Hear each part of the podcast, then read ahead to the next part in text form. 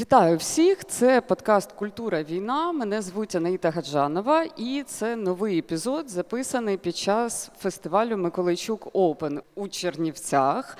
І моя наступна гостя це Марта Смиричинська, режисерка. Але зараз ми будемо говорити про дуже незвичну насправді тему про стосунки з релігією і страхи, і наші спроби, намагання зрозуміти вчинки та вибір інших людей. Привіт! Привіт, привіт. Мені дуже сподобалось, що в одному з е, твоїх інтерв'ю, вже існуючих в інтернеті, доступних, був такий припис, е, що ти людина, яка дивиться в очі страху. Угу. Це хороша думка. Останнім часом я забагато думаю про наші страхи, тому що в мене це, це відчуття взагалі якось деформоване дуже і відбите. Але от саме останні місяці я нарешті почала потрошку, потрошку розуміти, що я чогось взагалі почала боятися. Тобто, попередні півтора роки мені було не страшно, а тут раптом стало. І безвідносно творчості якихось предметних речей, як в тебе зі страхами? Ну тобто, ти відчуваєш е, їх, не відчуваєш, і наскільки сильно тебе взагалі може щось налякати? Угу. Взагалі, е, коли я була дитиною, зовсім маленькою, то я була дуже сміливою і дуже потребуючою взаємодії з людьми і якоюсь такою безстрашною, можна сказати. Але потім, в процесі виховання, в процесі мого становлення, я ще досі розбираюсь, чому і як так стало. Але якось так приблизно до, моїх 15-16 років я знайшла себе в моменті того, що я стала якоюсь дуже затисненою людиною з багатьма страхами, побоюваннями, з яким з, яко, з якимись такими базовими речами. І я на той момент не до кінця ще розуміла це зараз. Я вже знаю, що дуже багато оцих себе залякувань. Це було щось таке зсередини. Я думаю, що перш за все це пов'язане зі школою, з форматом того, як, як, як у нас працює освіта. Плюс, звісно, що з тим, з якимось релігійним оточенням, бо все одно ти дуже напряму, як дитина, особливо сприймаєш всі ці тексти і всі ці якісь речі не можеш до кінця проаналізувати. І е, якісь ті обставини, в яких я була, якось так воно все на мене вплинуло, що я Закрилась. я закрилася дуже сильно, і е, я пам'ятаю, як я якось їхала в якомусь автобусі і, і прям в тілі відчувала. Оце щось таке, я не знаю навіть, як це описати. І тоді у мене з'явилась мрія, якесь таке бажання щось з цим зробити. Бо у мене якось, як наче об'єднувалось в мені щось таке дуже сильна, дуже сильна амбітність, Мгм. цікавість до світу, шалена, якась така пристрасть і потреба у тому, щоб відкривати людей, відкривати світ, а з іншого боку, якийсь дуже великий страх. І, і тоді я пішла до театральної школи. Це мені здалося якимось таким Це способом. абсолютно право. е, По-моєму, був єдиний доступний вихід, і ти його знайшла. Мгм. І тоді почався якийсь такий, це мені було тоді пам'ятаю, 15 чи 16 років, тоді почався, ні, навіть 14, тоді почався якийсь такий мій шлях в спробах себе витягнути з цих усіх страхів. Мені здається, що я досі, е, досі це роблю, і це якийсь такий, ну те, що сформовано, сформовано в дитинстві, це часом те, з чим ми роками, десятиріччями деколи Ну, все працюємо. життя. І я поступово в цьому в цьому всьому рухаюсь, але ну тобто, знайшовши себе в цьому страсі, вже і знаходячи себе в різних цих страхах протягом всього Мгм. е, всіх цих так останніх 10 років, я обираю дивитися їм в очі, і навіть коли часом не виходить, і коли часом складно, і коли часом е, це.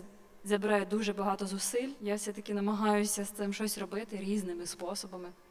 Та ну бачиш, театр це взагалі така річ е, напряму пов'язана з тим, що як казав мій е, психоаналітик, що загалом творчість це вирішення двох типу задач.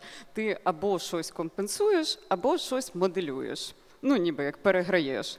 І цей скіл, спроможність якось поглянути, як може бути інакше, він дійсно ну, дуже терапевтичний. В мене була серія розмов е, от, е, попереднього сезону. Вони фактично всі під різним ракурсом говорили про саме ось цю роль е, якоїсь творчої діяльності і мистецтва загалом, тому що це розширює твої рамки сприйняття, і відповідно ти можеш поглянути збоку і відповідно знайти якусь модель, можливо, та подолання тих чи інших речей, особливо то зараз. Окей, стосовно цього фільму. Мені там дуже багато насправді запам'яталось, я там собі повиписувала, але поки я взагалі думала про тему жінок в християнстві, і я згадала дві речі. Перше, це я колись читала, ну не знаю, років 10, напевно, назад. е, Дені Дідро роман Монахиня. Це такий, звісно, по тих часах, напевно, контроверсійний твір. Зараз він сприймається, напевно, як якась легенька білетристика, тому що з, з висоти того проміжку часового, і що пройшов, і загалом якихось вже наших подій, то не так це сприймається. А друге, це от якраз історія така забавна. Я в дитинстві десь років в напевно 12 а, потрапила в зимовий табір дитячий, і там я не знаю, як це досі просто такий сюр. Нам показували фільм Догма. Пам'ятаєш, що це з Беном Афліком, Мгм. з Меті Деймоном, це все. І там був епізод, коли Мет Деймон е, дойобується до е, якоїсь чиниці в аеропорті. І починає її, ну ніби як е, знаєш, як цей е, підбурювати, і так підкалувати, і каже їй, що типу привласніть кошти з пожертв, припайте там собі красиву сукню, відчуйте смак життя, і от от все. Я вже насправді так не, не могла вночі згадати, в якому там це було контексті, але суть же ж була в тому, що дійсно. Оця історія з вакуумним якимось середовищем, в яке ти добровільно себе поміщаєш, вона власне про втечу від життя ну, значною мірою. Оскільки ти, наскільки я зрозуміла, все життя перебувала, ну, бувався релігійна суперродина, як оцей взагалі контраст відбувався? Ну тобто, мені зрозумілі якби мотиви, які тобою рухають, але я не розумію, як це от в побуті. Ну, перш за все, я можу сказати, що у нас загалом четверо дівчат, четверо доньок в сім'ї. А, тобто в тебе ще дві У мене є ще сестри. дві молодші сестри. В у фільмі є е, у фільмі фільм про мою е, другу за про за, за Мгм. рахунком сестру. Тобто я перша, вона друга, яка в Ага. монастирі, і є ще дві молодші. І я можу сказати, що всі четверо з нас е, такі достатньо, як це сказати, з запитанням до цього світу. Ну, в сенсі, не, не з такою позицією, з бажанням досліджувати все, що відбувається довкола. І з самого дитинства у нас постійно відбувалися такі дискусії з татом. І він достатньо відкритий. Це ну в сенсі того, незважаючи на те, що він священник, він е, достатньо освічена людина і достатньо сучасна. І ем, багато якихось наших дискусій його до певних різних висновків е, приводили і формували його таким, який він є зараз. Я маю на увазі взагалі про роль жінки мгм. в стосунках, в сім'ї, в суспільстві. Е, І він завжди дуже до цього відкритий. І так само ми дуже багато йому запитань задавали з приводу ролі жінки в релігії. Які бо на, насправді так багато просто думок. Я намагаюся це все. Ну, Є ж така річ, як є релігія, віра, є церква як структура, як е, механізм, а є плюс ще дуже багато міфів. І треба дуже розуміти, що церква у будь-якому разі це люди. Живі люди, які також отримують певну владу, і дуже часто, е, незважаючи на те, що е, люди, там прихожани, які приходять до церкви, вони і, і сама церква як структура надає тим же священникам чи черницям певної такої е, святості, певної такої ролі провідників. Так. Вона так само не може е, перевіряти до кінця всіх і знати про всіх. Я думаю, що це як всюди, але просто Так. церква в цьому сенсі це якась така штука, яку всі з одного боку Вона вважають просто чимось по дуже... дефолту сприймається ось так, і Мгм. оскільки це е, структура, в якій не регулюється, знаєш, там це ж не там кримінальний кодекс або там ще якась відповідальність. Ну тобто церква вірить тобі на слово, по суті, Мгм. і не не перевіряє, це ж лишається на твоїй совісті. І я, до речі, блін, так ці- якісь такі думки виникають, про які я ніколи ні з ким не говорила. Це класно. В сенсі того, що я пам'ятаю, що я як дитина мене дуже сильно, мене дуже сильно дивувало, і якось так в мені е, роз, ну, роз'єднувалося цей образ тата як реальної людини.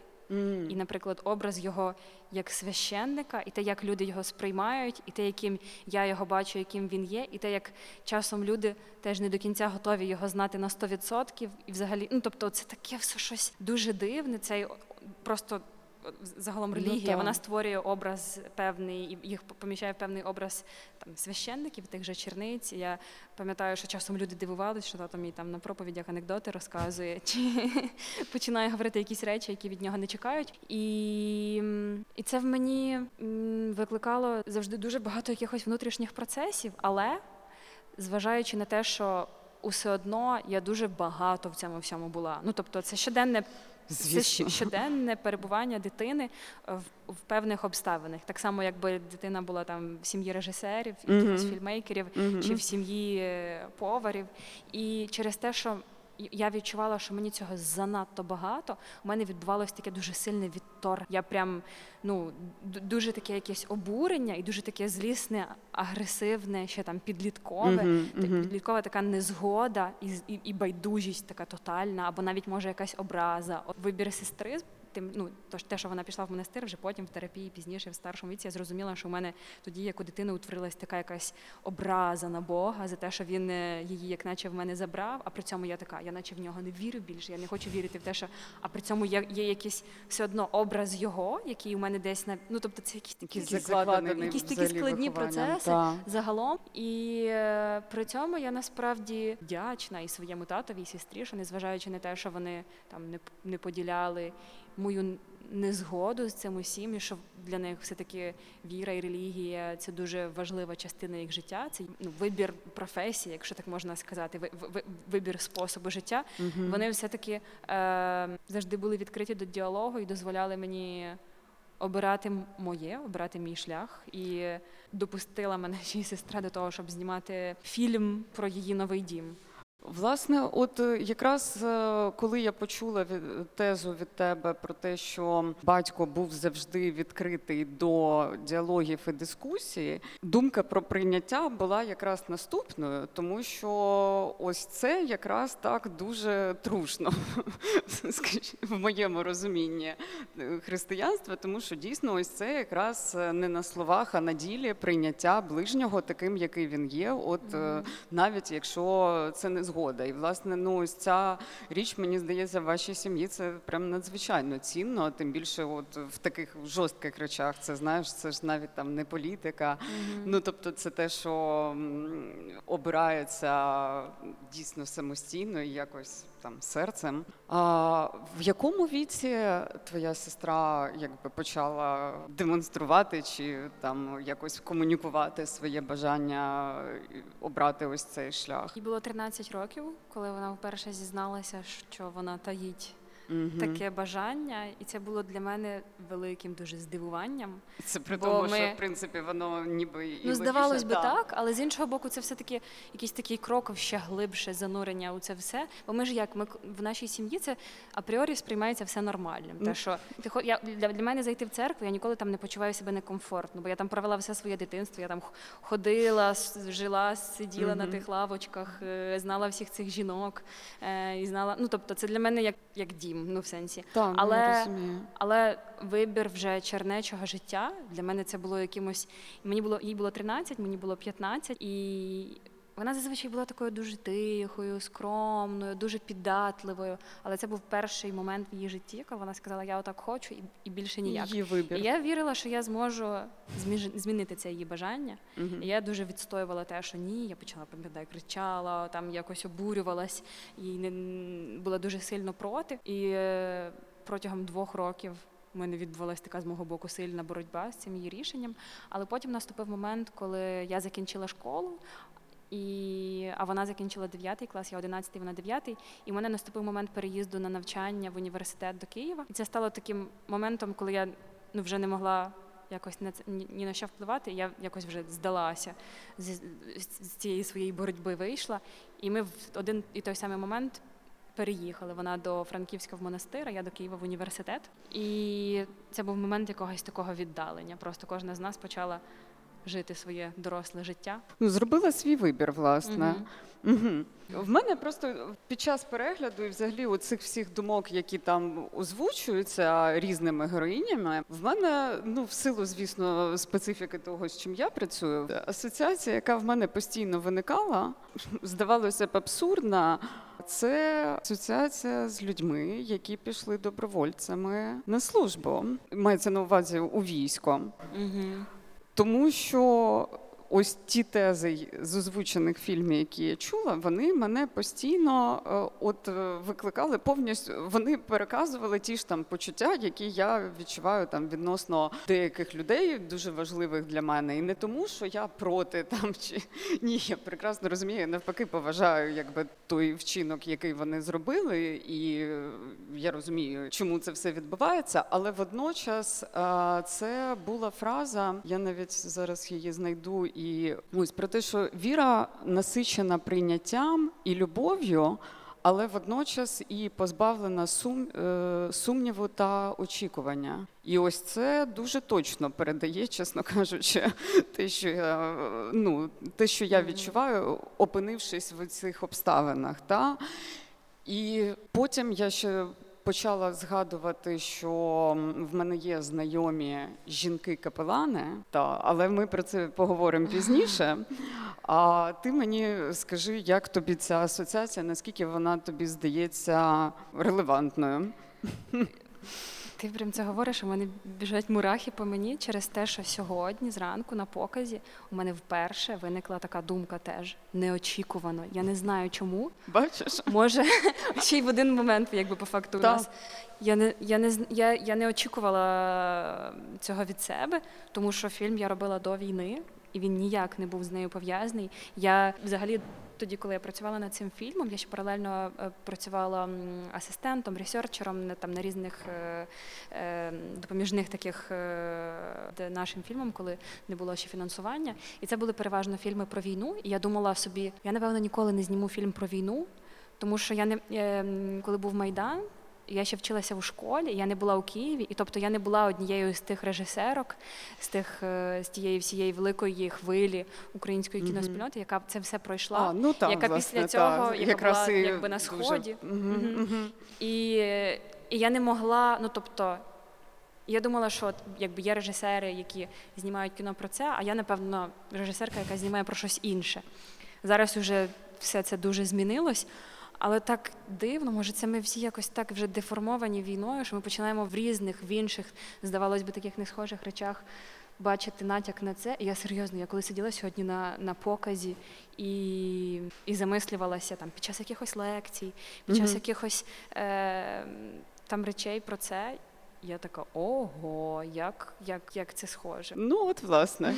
Тому так, тому я от дивилась, і в мене прям це якось е, не те, щоб я була здивована, тому що я якби настільки е, заглиблена в якісь е, речі, до як- в які я не заходжу, знаєш, фізично, але в контексті яких я знаходжусь цілодобово і комунікації з людьми, які всередині, і тому я якось намагаюся постійно знаходити між цим баланс, і відповідно все, що відбувається, я знаєш, прикладаю одразу на, на ці умови. У мене ж тато, до речі, військовий капелан. Розкажи тоді спочатку про це, тому що мені цікаво, як це якби по той бік, бо я Мгм. мала дуже мало досвіду з цим Ми перетинатись. просто, ем, коли я була ще зовсім маленька, тата вислали на місію до Одеси, і таким чином там сталося, що він потрап... ну, якби він почав працювати з, з моряками, ходити на судна, е, і через короткий час почав працювати е, з військовими. І в нас же був теж одеський майдан. І він якраз був теж духівником одеського майдану.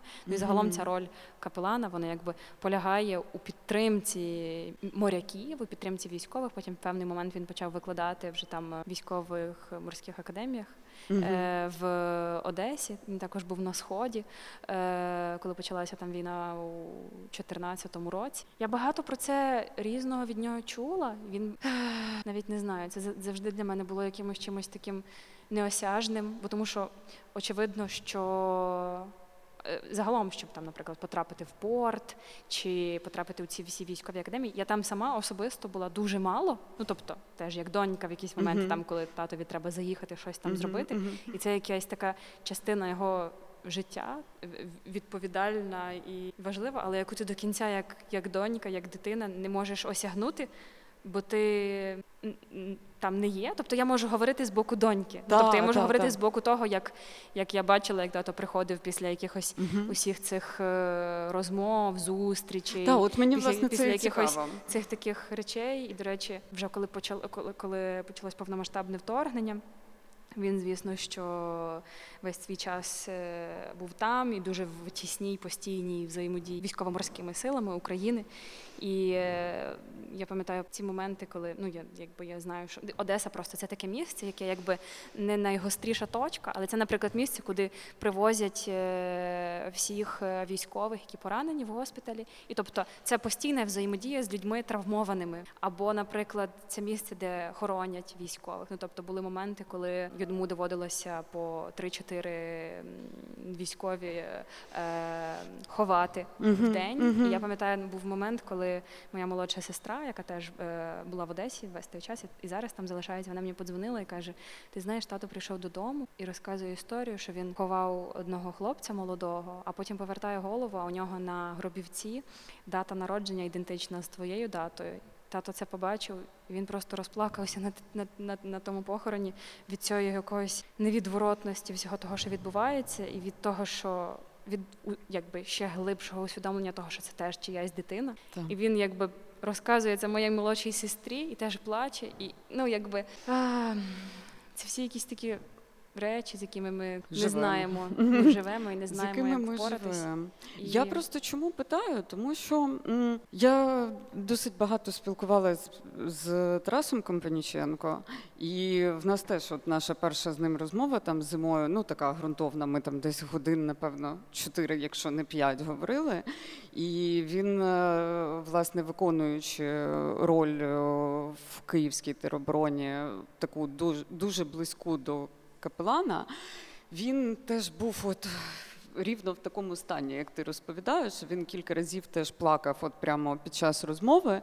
І я про це замислилась в тому сенсі, що як е, людина, що е, представляє там певний світ е, духовності, як відбувається ПТСР в цих людей. Тобто, коли ну це ж знаєш, це ж як е, психо, е, психотерапевт, да, який постійно працює з травмованими людьми, і так чи інакше, якщо він знаходиться в тих же умовах, що і вони, він теж ну ніби як має проходити супервізію там і різні ці всі речі. Як це відбувається у капеланів? Ну, звісно, що у них є е, старші наставники. Це, це велика насправді структура, і там дуже багато людей, які ну це, це не, не в такому сенсі, що там е, мій тато один.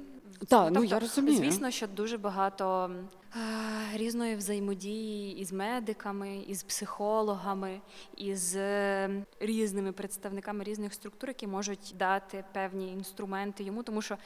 По факту, коли ти опиняєшся в цих обставинах і в цій взаємодії з тими ж е, військовими, часом тобі доводиться виконувати 10 ролей. Звісно, що це складно, але я теж, якби з того моменту, як е, почалася війна, і от досі, я спостерігаючи за своїм татом, розумію, що він перебуває в такій гонці, просто не, непереривній, в постійній цій роботі, і це те, що його рятує, тому що це просто ну якби дійсно немає стопу. Мгм. Що він продовжує просто з миті в мить. Він стрибає з завдання в завдання з, з момент з, з різних речей. Там терміново треба поїхати в госпіталь, бо здається, там хтось помирає, і це ці розмови якісь. І я, якщо чесно, я не знаю, що буде. Коли наступить перемога, коли закінчиться війна, бо я не до кінця розумію, знаю, які процеси відбуваються всередині нього. Я думаю, що він теж не знає, поки поки це все відбувається. Усе Ну, ще. знаєш, е, хотілося б вірити, що ми все ж таки дізнаємось і взагалі просто доживемо до цього моменту. Мгм. Бо якщо можливо так і будемо жити все своє життя, ну. Вочевидь, в якійсь мірі точно. То це така якби історія, е, що до якої нам просто доведеться якось е, підійти інакше, знаєш, не очікувати, власне. І я просто думала, що знаєш, в такому ключі, що ну, ну в мене були такі історії. Навіть от я пам'ятаю в дитинстві там у цих ветеранів Афгану і усе, що пов'язано там з тим, в якому вони стані були. Тобто, в моєї родини були такі друзі, і я пам'ятаю там і проблеми з алкоголем, і там якась неконтрольована агресія, і так далі. Ну тобто, якісь такі речі вони були присутні в полі зору. Потім. За перші е, 7-8 років е, АТО таких людей в моєму колі стали десятки, а може вже і сотні. І власне я теж бачу, як е, кого відбувається оцей постпроцес. І я говорю навіть не про якісь травми, а взагалі просто про це повернення до цивільного життя, наскільки цей перехід е, в кого відбувається і неочікуваними в когось це навпаки жага до життя прокидається насправді, бо ми так говоримо завжди про ПТСР і про якісь дуже ну, тяжкі речі, але насправді дехто саме там опинившись на війні, усвідомлює своє бажання жити і повертається, і якби починає своє життя е, абсолютно з, з іншою оптикою і з іншим відношенням до свого життя. Тому буває різне, і я просто думаю, що ті люди, які саме от е, виконують таку лікувальну роль, що вони дуже багато приймають на себе. А потім вони з цим вертаються додому, і власне, от е, те, наскільки вони е, здатні це адекватно да, винести і там не виміщати, наприклад, на своїх рідних. Бо ми ж розуміємо, що від цього безсилля, там від жалю, від болю, від переживань, від співпереживань, ми все одно да, всі якби це потім виміщуємо в чомусь. І от я в цьому якби ключі думала більше. Тобто, наскільки людина може впоратись якраз силою своєї віри із чужим, і ще потім зі своїм. Їдемо далі стосовно жінок. Значить, в мене реально це була дуже дуже дивна історія, але я на неї от вже натрапляю там декілька разів за останні місяці. Значить, я колись їздила. У мене була подія в Житомирі, презентація і лекція. І це, ну я так завжди жартую, що це був найгірший день мого життя. Ну так якось склалося, що мені було там були свої якісь причини. Мені було дуже морально погано в той день і взагалі в той період. І я знаходилась на якомусь такому ну, дуже межевому цьому стані. І коли я приїхала е, в це славетне місто в Житомир, значить, е, там просто виявилося, що вообще ті люди, які ну ніби як місцеві організатори, їх взагалі фізично там немає. Там якась людина, яка просто формальну роль е, волонтера супроводжуючого виконує в цьому всьому. Вона навіть таксі не знає, як викликати. Ну тобто якісь такі абсурдні речі, а там далі там технічні, ще якісь нюанси. Ну і словом, і це було якось так е, ну дуже напряжно, особливо коли ти в такому стані, що тобі вже відстрілятися і, і їхати далі, а не думати ще вирішувати, як це все розрулювати. Я, е, значить, е, ну провела вже там якось цю подію, і після неї до мене підійшла дівчина. Ну, вона насправді десь, я думаю, що на пару років за мене старша, їй, я думаю, що 40 навіть немає. Звичайна дівчина, ну тобто я навіть би ніколи не подумала, що вона має якесь відношення.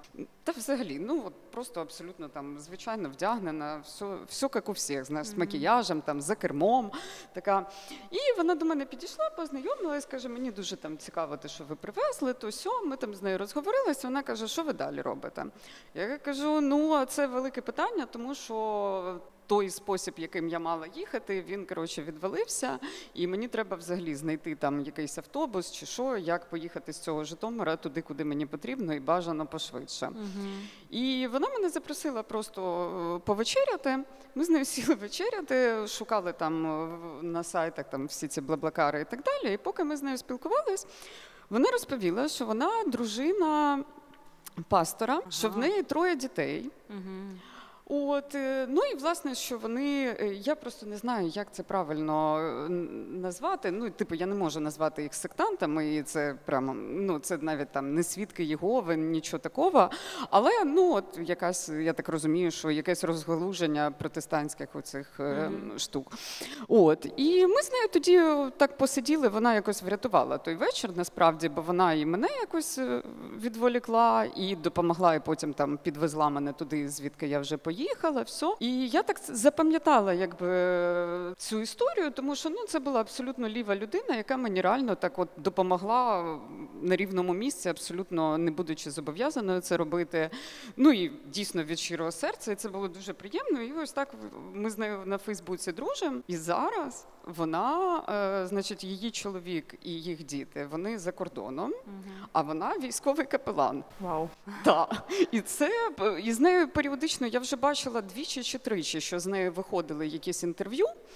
От і чи стикалась ти взагалі з жінками-капеланами? Я не стикалась, тому що переважно у католицькій, греко-католицькій, римо-католицькій церкві це переважно чоловіки. Сестри також займаються такою е, діяльністю, але вона більше. Така допоміжна, я би сказала, тому що тому що, е, е, наприклад, у тих же академіях військово-морських, то, угу. то це чоловіки. То? Ну, в сенсі, ті, хто там навчаються, це хлопці, чоловіки. Тому ці ролі е, капеланів виконують більше священник, а сестри скоріше займаються таким, ну тобто допомогою переміщеним особам, якоюсь такою виконують таку допоміжну функцію в, в усьому цьому. Угу. Я не знаю, чи ок буде це запитати, але в жодній твоїй комунікації я нічого не чула про маму угу. вашу. Це з одного боку, мені здається, що ну це, це природньо в контексті там Мгм. того, як, як ми ставимось та до, до жінок ось в цих Мгм. обставинах.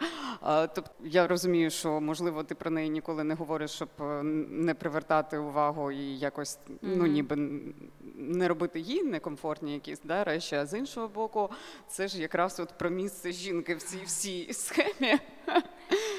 Мама теж достатньо релігійна. До речі, до того як вона почала зустрічатися з татом, бо вони вчилися разом в одному класі в школі. До того як вона почала зустрічатися з татом, вона була атеїсткою. І історія знайомства з татом привела її до релігії. і Зараз вона достатньо релігійна, але ем, вона зараз за кордоном, вона працює там. І тому, що через те, що у нас якби четверо дітей в сім'ї, ем, вона вимушена була покинути університет, тому що тато вчився в, в семінарії у Франківську, вона вчилася теж там. Ну тобто, і ем, почали народжуватися діти. І нас було четверо, і ми ну тобто не було ніяких бабусь, ніякої підтримки, нікого. І вона опинилась в такому дуже тривалому декреті, і це її. Так трохи підкосило, бо це дуже велика відповідальність, Звісно. і це морально складно.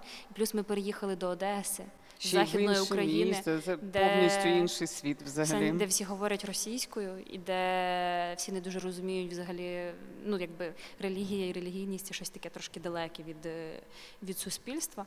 І вона так її це трохи, трохи вибило, але потім в певний момент вона так е, стабілізувалась більше. Ем, І я про неї насправді не говорю через те, що у нас не дуже хороші стосунки, якось так склалося. Якось так вийшло, що у мене набагато більший зв'язок з татом. Угу. І плюс е, вона за кордоном, ну тобто ми постійно спілкуємося, але, але ми, не є, ми не є в якомусь такому дуже близькому контакті. Угу. Ну це насправді легко пояснити в тому сенсі, що враховуючи, яка ти незалежна і е, можна сказати, що реалізована, можливо, вона в цьому вбачає якісь речі, які, е, яких в неї. Немає, і ну знаєш, типу, є оця власне в фільмі в тебе ж звучить оця історія, що про якісь неусвідомлені, неупорядковані почуття. І це ж е, мені здається, що одна з таких, бо з батьками, в принципі, в стосунках це завжди. Ти або не виправдовуєш їх очікування, або е, те, що в тебе вдається, може викликати не завжди там підтримку і якусь гордість. А іноді і заздрість. Ну тобто, я, наприклад, з цим дуже багато стикалася. і Я дуже добре розумію, як це працює. Тут ще штука в тому, що я просто найстарша, і я достатньо швидко подорослішала через те, що ну якби були молодші діти. Треба було і, ще про інших. і Мгм. якби з одного боку у батьків не було часу. На мене, плюс їм потрібна була вже підтримка, але плюс у мене були якісь амбіції, цікавості, бажання. І єдиний спосіб їх реалізувати був самостійно це робити. Ну тобто мені подобалось вчитись. Я добре вчилась, при тому, що в мене ніхто ніколи там не перевіряв завдання, навіть не знав, що у мене взагалі в школі відбувається. Тим часом мені це було цікаво. Я закінчила собі школу з золотою медаллю.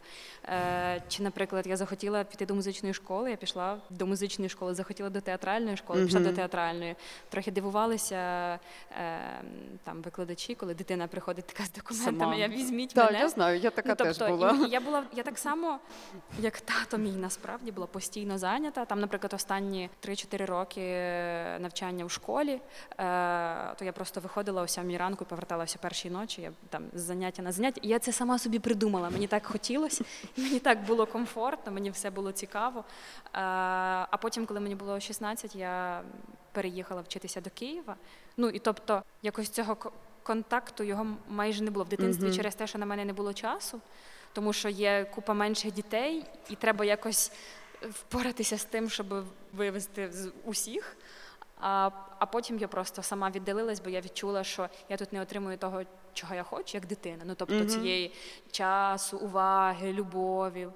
Я її знайду в інших місцях. Я знайду її хорошим навчанням в школі, отримую це від викладачів мгм, там мгм. чи якимись, е, ну тобто сама для себе знайду це в інших місцях. Ну тобто, і тут відбулася така якась сепарація, якесь таке віддалення і якась навіть непотреба, від точ, точніше, відсутність потреби одне в одному. Так, я зрозуміла. Ні, але Ага. цікаво насправді, що м, ті люди, які знають, там ну, якби. Вони говорять так цікаво, що е, мами немає у фільмі, Мгм. але при цьому оцей образ матінки і там якісь такі речі, які е, згадуються про маму загалом, вони, якщо добре їх відслідкувати і помітити, то можна зрозуміти ці речі теж. Ну там починаючи Мгм. від того, як одна сестра говорить про те, що Богородиця єдина мама, яка тебе ніколи не покине, чи про те, як, як для них Так. матінка стає, як починає Так, я теж виконувати на цю це роль звернула мами. увагу дуже сильно. Мгм. Мене е, що ще так зацікавило до фільму, вже впритул повертаючись, оцей страх непрожитого. Розумієш, в тебе є оця е, героїня, яка ж говорить про те, що хто е, решта віддали те, що в них було, і це ніби як обмежений ресурс, і це одна історія. А я е, ну вона про себе говорить, що віддала всі свої мрії. І те, ну ніби як е, все, що могло зі мною бути, все, що я могла би прожити. І я отут прям е, дуже сильно мене це зачепило, тому що я недавно говорила про це дуже багато там з кількома людьми, про цей страх непрожитого з різних причин. Тобто, десь ти просто реально полінувався, десь ти е, ще щось, десь не вистачило сміливості, десь. е, Не встиг, бо вмер, знаєш. Ну тобто багато є різних речей. Але дійсно, чи оця тема страху непрожитого це одна з причин, е, можливо, з яких е, ці дівчата і обрали цей шлях. Справа ж просто в тому, що в контексті віри е, це життя, яке ми живемо зараз, воно не основне. Це тільки якби шлях до раю. Все це життя не відчувається як, е, як ціль, як е, Як цінність, мені ну, так, здається. Так. В сенсі того, що це життя є інструментом для того, щоб потрапити до раю, і тому це дуже змінює е, те, яким чином вони живуть життя, і те, наприклад, яким чином живу своє життя я або інші люди. Е, тому що для мене це життя цінне і якби час, і якби можливості. І тому, і тому це так, якби це є чимось таким, в чому ми не- до кінця одні, одні з одними можемо погодитись і, і зрозуміти одне одного. Як ти думаєш, наскільки це реально от е, щиро? Ну тобто, оця віра в те, що нинішнє життя. Це просто якась якийсь період перед е, головним, чи там чи це все ж таки власне просто страх і якась е, інфантильність, або там ну з різних причин е, люди вірять в різні речі, і оце просто відкладене життя сьогоднішнє. Типу, вони дійсно його відкладають, тому що вірять в наступне, чи До речі, цікава штука, що тоді, коли моя сестра е, переїхала до монастиря, я до Києва, і ми часом зустрічалися вдома в Одесі. Е, я приїжджала оце з кіноуніверситету з Києва з купою сумнівів, з купою якихось процесів всередині, спробами зрозуміти, і знайти цей шлях. Ну, тобто це ж ти формуєшся, ти якби е, артикулюєш себе як особистість, десь дещо не розумієш. А вона завжди приїжджала дуже щаслива і дуже впевнена в тому, де вона є і на якому шляху вона знаходиться. Я часом собі думала: а може це зі мною щось не так? Може, це я обрала якийсь не той шлях? І так само, будучи в монастирі, спостерігаючи там за сестрами, я деколись подумала, що вони живуть набагато насиченіше і цікавіше життя, ніж часом я. Тому я не знаю насправді наскільки їхнє життя можна назвати відкладеним. Е, я точно знаю, що я такий би шлях не обрала, я його не обрала і, скоріш за все, ніколи не оберу. І тому я не можу до кінця зрозуміти їх у тому, яким відчувається це життя, як для них, і Мгм. якби. І як вони, ну в сенсі того, як вони на на 100% я не можу засоціювати себе з ними і зрозуміти, як вони в цьому всьому себе відчувають. Так, ну от оця якраз знаєш відсотковість е, мене теж зачепила, і я звернула увагу на оці моменти в фільмі, там де вони співають пісні, особливо там, де на початку е, про вишневому садку. Цю люди боже, це дуже забавно. Ну, власне, так, з одного боку, це просто абсолютно інше життя. Це знаєш, е, коли я спілкуюся з військовими, ну і вони всі мені періодично розказують якісь. Ну, такі ніби як е, забавні, але насправді трешові дуже історії про там дозвілля на фронті. От, ну, бо не всі взагалі розуміють, що навіть там ті, хто воюють безпосередньо напередку, що вони. Теж мають іноді якісь вихідні, або там, е, ну, в силу того, наскільки це можливо, вони теж там по-своєму якось намагаються. І ну да, люди там і закохуються на фронті, і взагалі все, що завгодно там відбувається, і, і, і, хороше, і погане, і дуже якби сумнівне, і спірне, але але. Тому я з одного боку розумію, що життя в монастирі там є свій якийсь формат цього дозвілля, але водночас я не можу зрозуміти, наскільки це ну ніби як відповідає якомусь такому формулі, знаєш, повноцінного життя. Та? Та у них насправді дуже дуже насичене життя в сенсі того, що оцих якихось розваг, і у них є така таке правило, така формула, яка називається втрачати час разом. Тобто, це значить, що ем, ти маєш по максимуму бути в спільноті. Мгм. Ну тобто, наприклад, Мгм. коли всі вечеряють, ти не можеш встати і просто піти. Як ти думаєш, наскільки залежить е, щирість і якась прозорість е, і святість власне того, що відбувається за стінами монастирі, від того, до якої релігії, конфесії від цього? Тому що мені здається, що там умовно ну з руським православ'ям і так все понятно, але навіть там католики, греко, римо-католики, це ж вже інші. Ну я, якщо чесно, можу говорити тільки те, що я знаю найбільше, найглибше, тому що Одеса це ж теж таке місто російськомовне. Очевидно, що там московський патріархат був, і, і якби і греко-католицька церква, представником якої мій тато є, вона там в такій меншості. меншості, вочевидь. Переважно, і я ще з дитинства насправді багато чула про якісь е, жесті, які творилися там в тому ж московському патріархаті. І для мене це все звучало як якісь е, страшні казки. І тим часом, ем, з приводу того, що я спостерігала конкретно в греко-католицькій церкві, якось. Не знаю, можливо, через те, що ем, дуже важливою складовою є освіта, дуже багато в ну конкретно в греко-католицькій, тому що там і достатньо юний цей патріарх, який е, дуже багато вчився за кордоном, який знає дуже багато мов, який дуже освічений. І так само Е, В греко-католицькій церкві ти не маєш права бути священником без закінчення семінарії. Мгм. І тоді, коли, наприклад, вступав мій тато в семінарію в у Франківську в 90-х роках, то у них там був настільки величезний конкурс, що я не пам'ятаю скільки людей на місце, але він був просто настільки шалений, що було дуже дуже складно потрапити. Тобто ідея конкретний відбір, тому Мгм. що. Е, Це, це дуже якби відповідальна по факту професія. Це те саме, що той же терапевт, Так. І- І це взагалі така влада, яка ще я ж кажу, вона не контролюється ніяк. Це людина, яка нею володіє, вона володіє прям необмеженими ресурсами в певному сенсі, Мгм. впливу, зокрема, свого. І тому, звичайно, що як і всюди є різні люди. Так.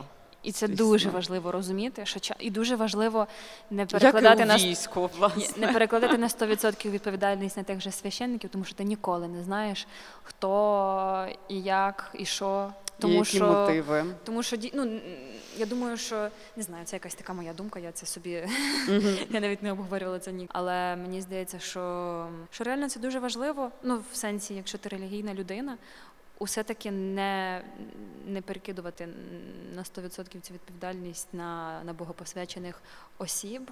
А все-таки за своє життя, за свої вибори, за свою, за свою ту ж віру е, мати відповідальність при собі, тому що я розумію, часом це дуже легко скинути на когось і, наприклад, е, сказати, що там і взагалі це все Бог, і Бог відповідальний за все. І е, священники, як ті, хто репрезентує Бога, а я сам не буду там робити нічого, я сам не буду. Але ті, ті ж богопосвячені особи це так само люди, і треба дуже уважно Ну, критичне до... мислення, що воно е, має бути завжди поруч з вірою, Мгм. тому що ну з релігією, принаймні, тому що віра вона якби безумовна і в цьому весь Мгм. сенс. А з релігією це дуже важливо, тому що ну це як з політикою. Якщо ти безумовно починаєш е, знімати з себе за це відповідальність і слідувати конкретно там якимось правилам, в яких е, ця громада там чи спільнота, чи якась соціальна структура існує, то вочевидь е, ні про що ну просто гідне людини. Гідної, так Мгм. тупо сказала, але як є, воно ну не може йтися. Тому що мені здається, що просто уся ця історія там побудована на, на Бог є любов, і ось це все це початково дуже дуже така, якби роль світла. Мала би бути принаймні, і це має бути точно за покликом серця. Мгм. Але водночас, ну як і в будь-яких стосунках, треба от відчувати оцю якусь межу. І, власне, знаєш, мені просто завжди я згадую ці історії, коли і ти сьогодні навіть це сказала, що там образа, наприклад, за те, що Бог щось допустив. Мгм. О, ну я думаю, що в нас в усіх є дуже довгий список цих речей. На жаль, вони ж е, не закінчуються. Ми кожного дня стикаємось з тим, що Бог допустив, і ну ти думаєш, ну от як, да? Мгм. І оця е, власне в стосунках з Богом це дуже важлива складова, тому що якби фідбек не те, що ти отримуєш, а вчинки, от вони ну ніби як є, і тобі треба з цим якось ем, вміти. Просто думаю ще, що загалом оця якби віра, дуже часто віра і е, там церква, якась релігійна спільнота є оцим місцем, куди можна втікти. І е, для деяких людей вона просто стає можливістю е, зайняти дитячу якусь позицію, тому що є ж різні віруючі люди. Так. Є, є віруючі, ті, які віруючі з, з причини того, що їм потрібна якась ця підтримка. І я, звісно, що бачила різних людей в тій же церкві і е, якихось таких подібних е, спільнотах. Ну тобто, якщо вже ти. Звичайно, що я не маю права судити, я не маю права нікому наказувати. Ну, але ти бути, спостерігач Угу. і Але я думаю, свідок. я думаю, що Багато таких структур, насправді не тільки церква і релігія, є якби різні спільноти, е, які просто дають тобі можливість бути причетним, Мгм. причетною і перекладати там відповідальність на, На когось, когось, іншого, так. на щось. І я просто в цьому випадку обираю. Ну там я можу за собою слідкувати, щоб якщо вже таке відбувається, то коли я там починаю несвідомо від того, що я внутрішньо не справляюся з чимось, якби Ніби як так, я зрозуміла. Ага, ага, прикольно. Да, це до речі, класно, коли ти можеш принаймні це в собі ну, знайти оцей момент. Ще останнє, напевно, запитання. А як ось твоє виховання вплинуло на твої стосунки з людьми, партнерські і робочі? Ну, взагалі, тому що це. Ну, це така база, від, що- від якої ти все одно залежить дуже багато т- всього, що с- пов'язано з твоїм е, життям безпосередньо. Від не знаю, від того, як ти вдягаєшся, і закінчуючи там вибором дійсно партнера чи там друзів і так далі. Ну, я думаю, що в мені дуже багато якоїсь тако, якогось такого часом применшення себе, я би сказала, тому що е, є, є, є ця якась штука прислуговування в релігії часто, воно в мені, ну воно скоріше пов'язано. Я просто це дуже дивна річ, тому що я не можу сказати, що мій тато так себе поводить, чи хтось з моїх батьків. Це скоріше просто є, є вплив там, наприклад, тих же батьків, а є вплив е, текстів Біблії, є, є вплив якихось таких речей, які. Які на мене, як на дитину, як на особистість, яка формувалась, якось по-різному впливали. І я цього, цього теж не могла не могла до кінця відслідковувати, і навіть не зважаючи на те, що був якийсь оцей провід там, наче Мгм. батьками, але все одно це дуже така якась це, Ну, це, і це ж такі буквальні енергія. речі, Мгм. дуже предметні, скажімо так. І вони ж, е, ну розумієш, це ж типу тексти, які ну фактично для дитини сприймаються як конкретні відповіді. Мгм. Тобто, ти, коли дорослий, ти вже починаєш е, задавати питання, власне, критично мислити. Поки ти дитина, ти, скоріш за все, сприймаєш більшість там е, ну, релігійних текстів, я уявляю, якби про що йде мова. І звісно, що ти їх сприймаєш тупо як скерування до дій. Конкретних дуже. Звісно, що це може бути так. І тому я насправді, чим я займаюся всі останні роки, це я повертаю собі якусь цю рівність з іншими людьми. Угу. Тому що мені здається, це важливо у будь-яких стосунках, але це така якась часом механічна річ, що я не відслідковую. У мене просто є теж таке дуже часто така велика цікавість до людей. Мені завжди всі такі цікаві. І коли ти в цій такій якомусь такому теж обожествленні інших людей, тому що є у тебе ця звичка, звідкись Мгм. ну, з релігії, то ти не помічаєш, як ти виносиш людину на п'єдестал для себе іншу, хто би це не був. І прича- тим часом применшуєшся, щоб дати цій іншій людині місце бути. І я, я це насправді достатньо добре відслідковую, але в якісь моменти, коли нем- немає цього моменту аналізу, Мгм. можливості аналізу, то воно часом зі мною відбувається. Я ну, тобто, це, це як, як м'яз такий, я Мгм, собі мгм. накачую, тому що я відчуваю, що мені він потрібен. Тобто, у мене, у мене, у мене звички отакі базові стали. Так, цікаво дуже.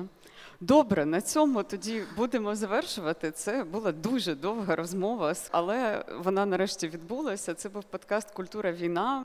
Говорили ми з Мартою См- Смеречинською. Ледь не переплутала вже прізвище. Розмова ця записувалась на фестивалі Миколайчук Open у Чернівцях.